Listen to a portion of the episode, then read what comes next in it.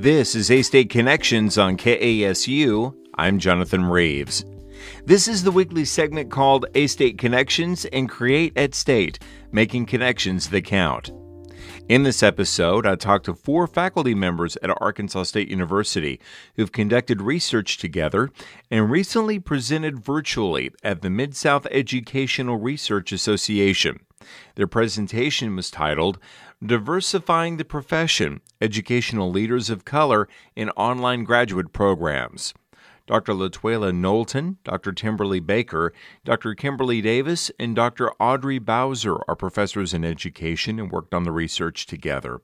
Dr. Bowser starts the interview by telling more about the research. We, um, each one of us, are working with uh, large scale distance students.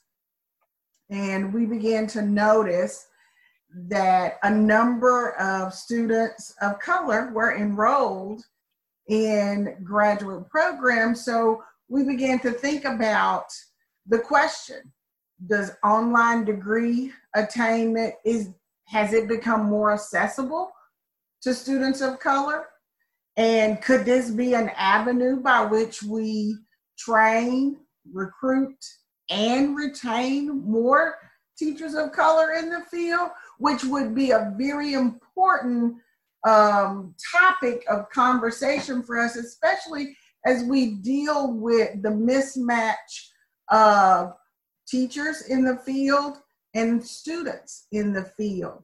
So we wanted to look at a study that looked at ways um, that online learning could actually support that theory. Dr. Bowser, thank you for that. Tell us about how long have you all been working on this project? this idea was birthed last year at this exact time. Yeah. Just in conversation. Mm-hmm. And it turned into that's a topic that we really need to explore because if online uh, programs help expand access, um, then that could be a motivator. And each of mm-hmm. us are very passionate about the topic and very um, committed to making sure that we increase teacher diversity, mm-hmm. especially when you think about there's lots of anecdotal um, evidence in the research that supports there's a significant benefit for students in diverse populations when they have teachers that are representative of who they are. And yeah. uh, tell us about. Um, well, I'm sorry. Was someone else going to uh, come in on this? Um, tell us what have y'all. What has been everybody's role in this research project? Dr. Knowlton, we'll start with you. Okay. Um, well, my role is kind of like um, to take care of the quantitative, the qualitative. I'm sorry, the qualitative methods. So uh, this is a mixed method study, which means we have essentially two uh, types of ways that we're collecting data. Um, so the first phase is the um, the quantitative phase, and um, basically, um, Dr. Baker is our, our quantitative guru. Um, but during the quantitative phase, we just kind of looked at existing data and um, just existing data that already exists from initial from the initial mission process. Uh, Chris uh, Bozeman was very instrumental in helping us uh, gather that data from at least three cycles I think we started with maybe 2017, 2018, and 2019. So we looked at three cycles of existing demographic data to kind of get us started to see if we really did have um, an increase in students of color within um, a specific group of um, graduate degree programs um, within, eh, within our institution. And so that's where we started with the quantitative data. And um, we um, are preparing uh, to collect the qualitative data, and that's where um, I come in. Uh, we are preparing to kind of take sort of a, a random sample of the students um, who um, have already been enrolled in 100% online degree programs through A-State. And um, the um, what we intend to do is conduct um, interviews semi-structured interview questions and just kind of see um, what they think about um, how the access that online education provides. So yeah, that's that's kind of where we are um, with the process. It's, it's not completely uh, finished, but we are in the process of collecting our second stage of data. Yeah. Much like Dr. Knowlton um, discussed, you know, the, when um, looking at the quantitative piece, it was really, you know, as Dr. Bowser said, we all were like, huh, we're noticing some things here. And so, how do we begin to dig into what this really isn't mean, right? And so, in terms of us seeing it, but then also saying, okay, well, where's the data to back that up? And so, uh, in contrast to our undergraduate programs, and in contrast to programs overall in the country, which you know, eight, you may not know, but about 80% of all educators are uh, white females. And um, so, what we saw was that t- uh, roughly 20 ish percent of our students were not did not identify in that demographic. And so that sort of keyed us to this important potential for examining this in ways that may say how well how do we how are we contributing to uh, educators being more diverse in terms of gender and race um, and um, and then also in terms of what our programs are likely to be able to do? Because in these large scale programs i don't know if you know much about them jonathan but we have thousands of students in many of our large scale programs. So we're talking about a lot of folks. Um, and so that's really significant in terms of how we begin to think about how universities can use this data and information in order to adequately pursue and to retain students um, of color because we know both nationally and statewide these are necessary areas and gaps in both the leadership aspect of educators and also in the classroom too. Right. Dr. Davis. Yes, and even more so just looking at um, just the purpose of the research and to make sure that we are not only addressing what is out in the field, but we're also looking at our accreditation. So we are accredited by CAEP, which stands for the Council for the Accreditation of Educator Preparation. And with that in mind, we have to make sure that we are purposely recruiting diverse candidates into the program that meet the employment needs of our P through 12 schools.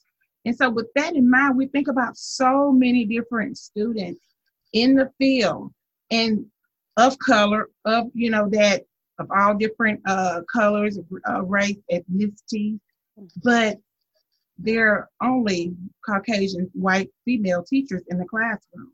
And so, with that in mind, um, we see a drastic shortage of students of color wanting to go into the field of education. Mm-hmm. And I go back and I think about my own personal reasons of wanting to go into the field, and it was because someone inspired me. I was inspired by a teacher. But if there are no teachers of color in the field, who's inspiring the teachers to go into the field?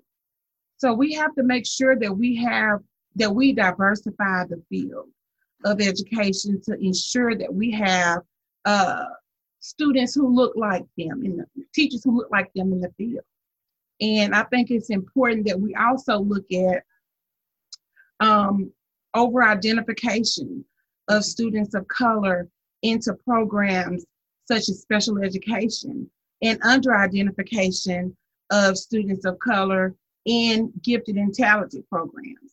And we're not going to go into detail about some of the findings of our research, but our research shows that the mismatch is directly related to that.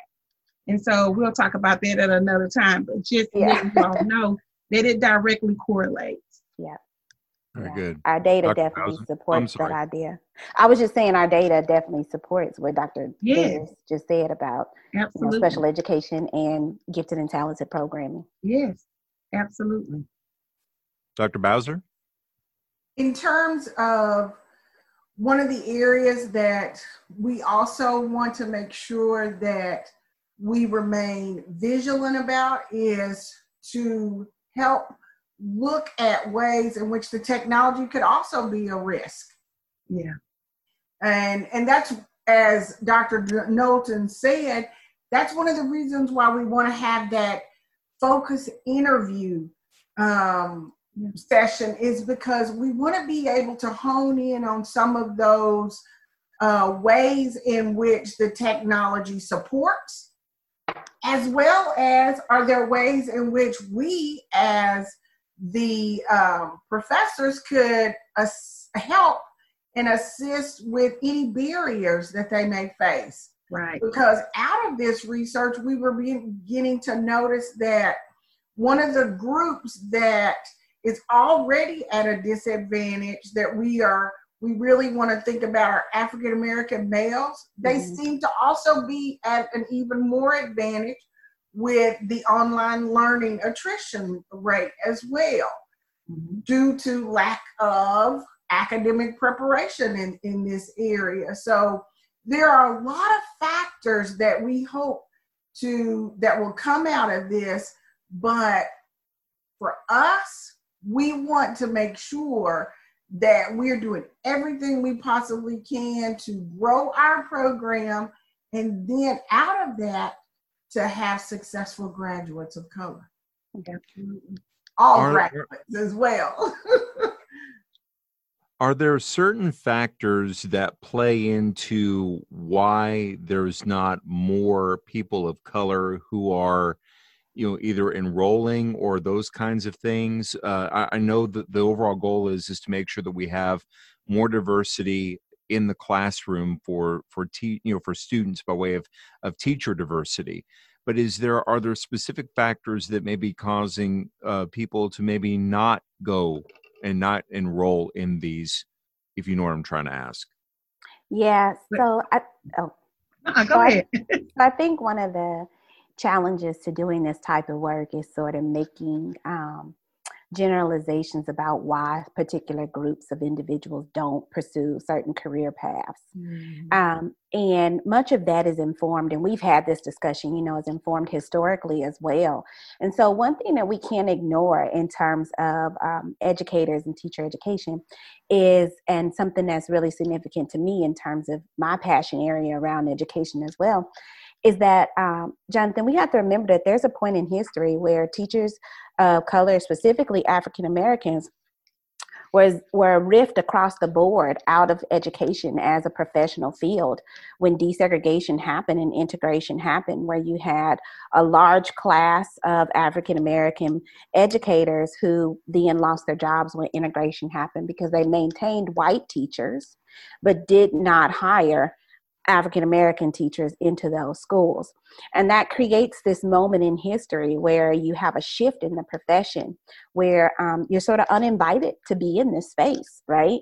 Um, in really significant ways. And we haven't been able to uh, to move past that in the types of numbers that we need and as we see a resegregation of schools in this country uh, some would argue that they're more segregated today than they were in the 50s and so we see this resegregation of schools and again another need for these large populations of um, teachers of color but because of the historical ramifications of that you have a generation or two of people who teaching is not a viable or stable career path even though one of the narratives around teaching is that it's a viable and stable career path.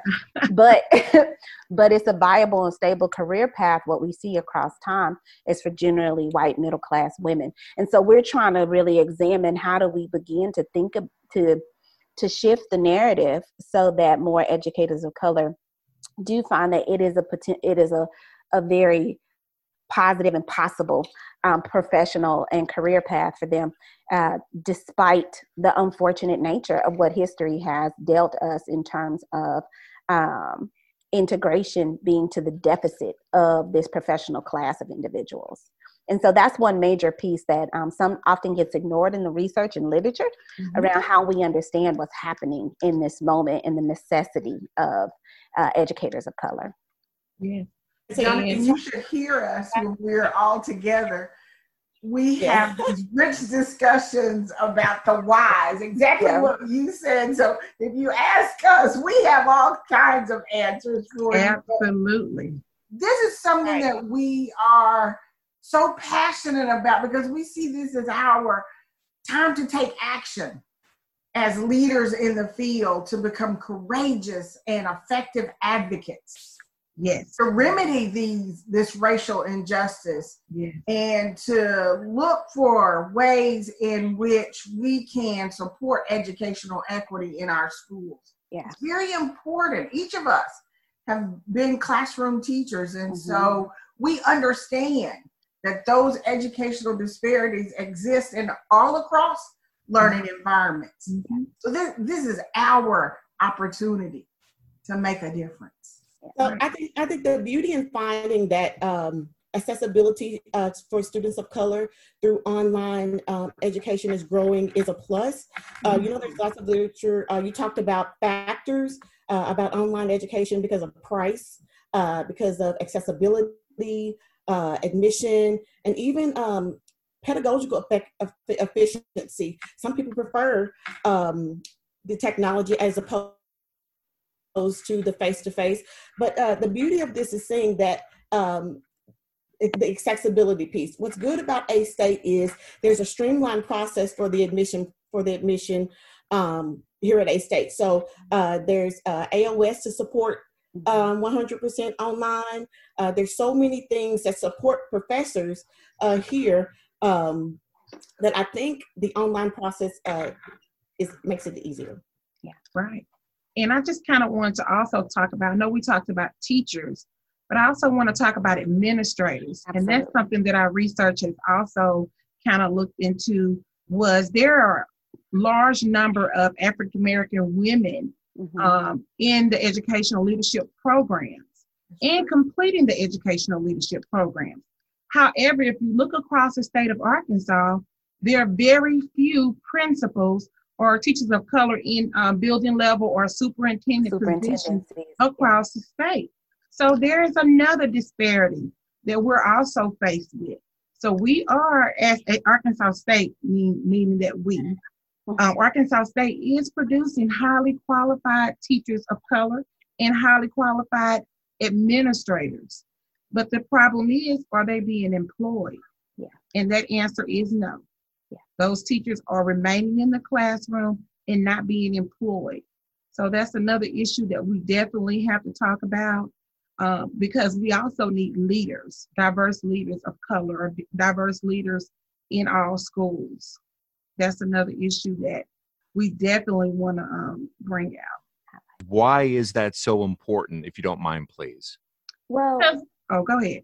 I was just gonna say representation in um, Yeah. in any field or area matters in terms of who you believe and see yourself capable of being, right? Mhm. And so, um, both in terms of the um, the leadership aspect, teachers. So, if we're going to have more teachers, then we need students to see that teaching is a viable option. If we're going to have more leaders, we need teachers to see that leadership is a viable Yeah. option.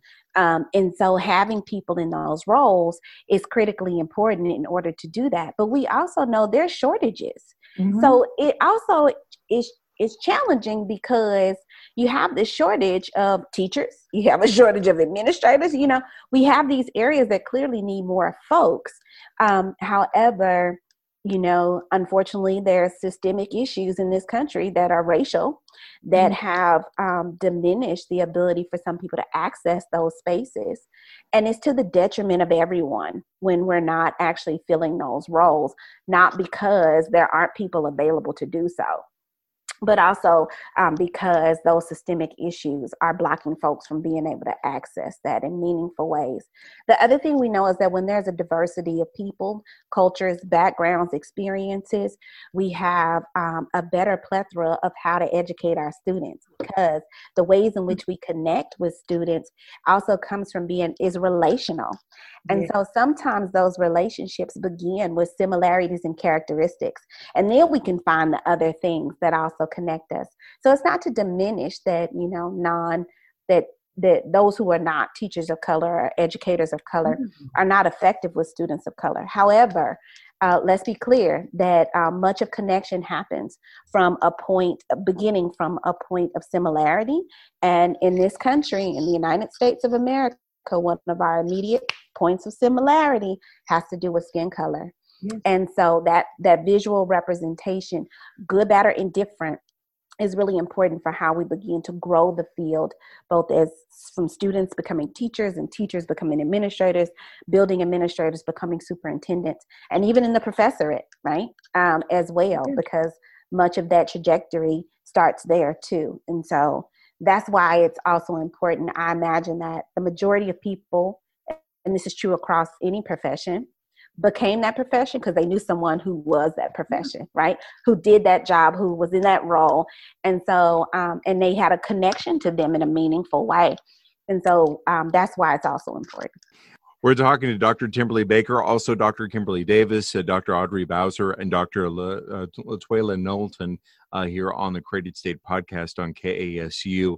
So uh, I'm interested. I know that we can't get into every aspect of the study, but uh, by way of uh, kind of go into a little bit about um, you know how many people that you that you've been uh, you know using as a sample size kind of what you hope will uh, you know what you hope comes next out of the research you know those kinds of things i'm really curious about yeah, so our initial sample for um, the quantitative phase was actually all students who were enrolled in our graduate degree programs.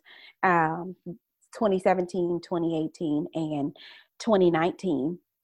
And so we have um, 13, I think, licensure program or programs let me say it that way, graduate programs um, in Arkansas State in our School of Education. And we actually are the largest producers of online education uh, for Arkansas State as well. And I think that's important to note and for us to celebrate too, yes. um, because we get this great opportunity to be looking at large swaths of our graduate student population for the entire university as well. And so um, so that was our sample was all students who were enrolled in those years and looking at their racial, gender, program demographics across those years. And um, our largest programs have um, a significant number of students. You know, we have a program that has over 6,000 students in it and um, across those years. And so those types of numbers, right, are very um, impactful in terms of the number of students that we're producing, right, or potentially producing um, across the years for our uh, for our program. So, for example, across in 2017, across all of our programs, we had 6,111 students. Uh, that's a significant number. And uh, across the years that we looked at, there's no less than about 5,900 students in any given year. Wow. And that, yeah. And so and that's a total of students. But as we look at students of color, um, we're roughly at about 1,200 stu- of that 600 and 6,000, et cetera. About 1,200 of them are students of color. And that's important because that's also a much higher percentage of the overall student population than any other college within the Arkansas State, um, uh, within Arkansas State.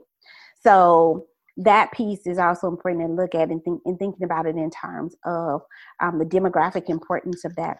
Overwhelmingly, we see more African American students in our um, programs than any other racial or ethnic category. But then from there, we actually see American Indian, Alaskan Native as our secondary area, and then two or more races, with um, with Hispanic or Latino being our lowest number of um, students of color who are in and across our programs.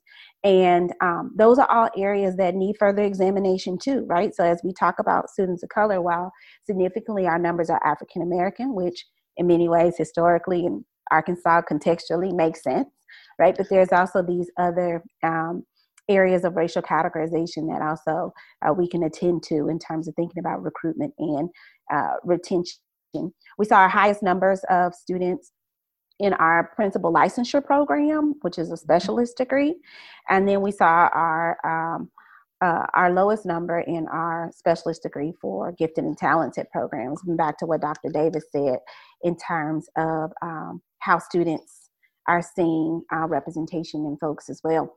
So we have large numbers to look at, um, as well as um, you know higher percentages of students of color than the other programs across the university. And that gives us a, a significant advantage in really trying to deconstruct and understand what potentially we can do that will support our students, that will support recruitment and especially retention because we want these students to complete and go be dynamic and awesome in their respective professional spaces.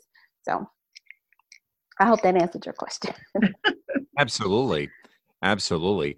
And uh, how can Arkansas State or other universities take information from this and use it to recruit more students of color uh, to be able to get more people of color into into the classroom? I think that it's important that recruitment is purposeful, that you go out and you try to match the needs of the schools in order to recruit. But recruitment is only just a small process, a, a portion of that. I think retainment is what we have to focus on, and also making sure that these individuals are employed in the schools. So, recruitment again is only such a, a small portion of that. You have to make sure that these individuals are retained in the program so that they successfully complete the program and meet all licensure needs and are actually employed in the schools in leadership roles.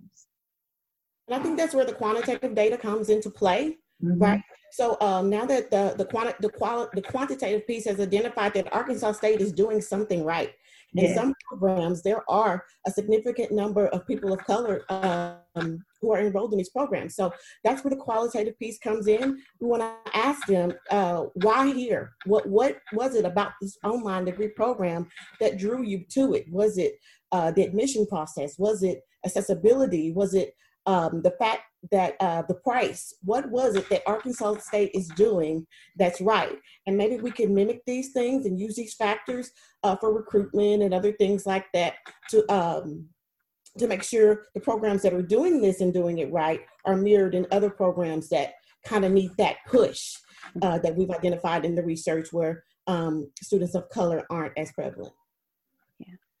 Yeah. So I think some of that is forthcoming in terms of how we help other institutions right. to examine it. We found, oh, we're doing something right. Oh, yes. let's look at this. Yes, let's do it. it. Absolutely. Yes. Yes. Was there anything in the study that surprised you all? Yes. So, so, something that surprised me as soon as I saw it, I'm like texting the group. Um, was um, our we we know that education is a highly feminine and female dominated uh, profession, but um, in contrast to that, many administrators are male, which mm-hmm. that doesn't quite make sense based on the number of females that are in the profession itself and our um, our uh, programs are also highly female dominated mm-hmm. but one of our programs almost had no males in it and we were su- i was surprised when i saw it that that was the case because these are all graduate programs so they uh, the majority of them lead to a licensure, meaning some other administrative role is possible mm-hmm. for you as a result of getting this particular degree. So that was really surprising that we had um, a program that almost had zero males in certain years, uh, which was, yeah, just like, wait a minute, what? You know, so. Uh, so that was the case and uh, that was one of the things that surprised us most much of the information that we looked at was sort of confirmation of what we either mm-hmm. had seen anecdotally or sort of observed ourselves um, so i think that was the at least for me that was the one thing that was like very surprising uh, as we started digging into our our data because it was in contrast to some of our own experiences but also our expectations for what's happening in terms of males.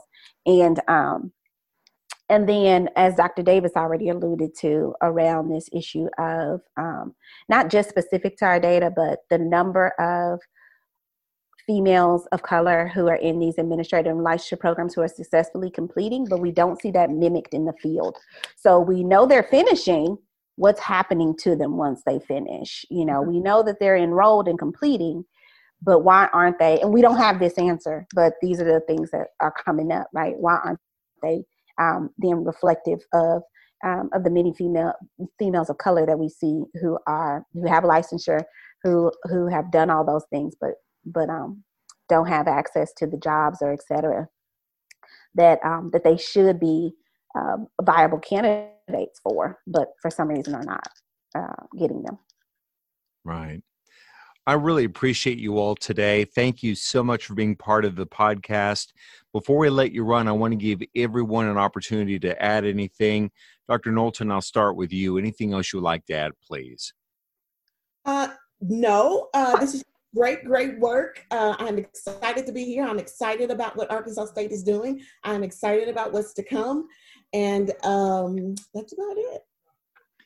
Thank you so much, Dr. Knowlton. I really appreciate you. Dr. Davis, anything else you'd like to add, please? I just want to say, and I think everyone feels the same, but this is my why.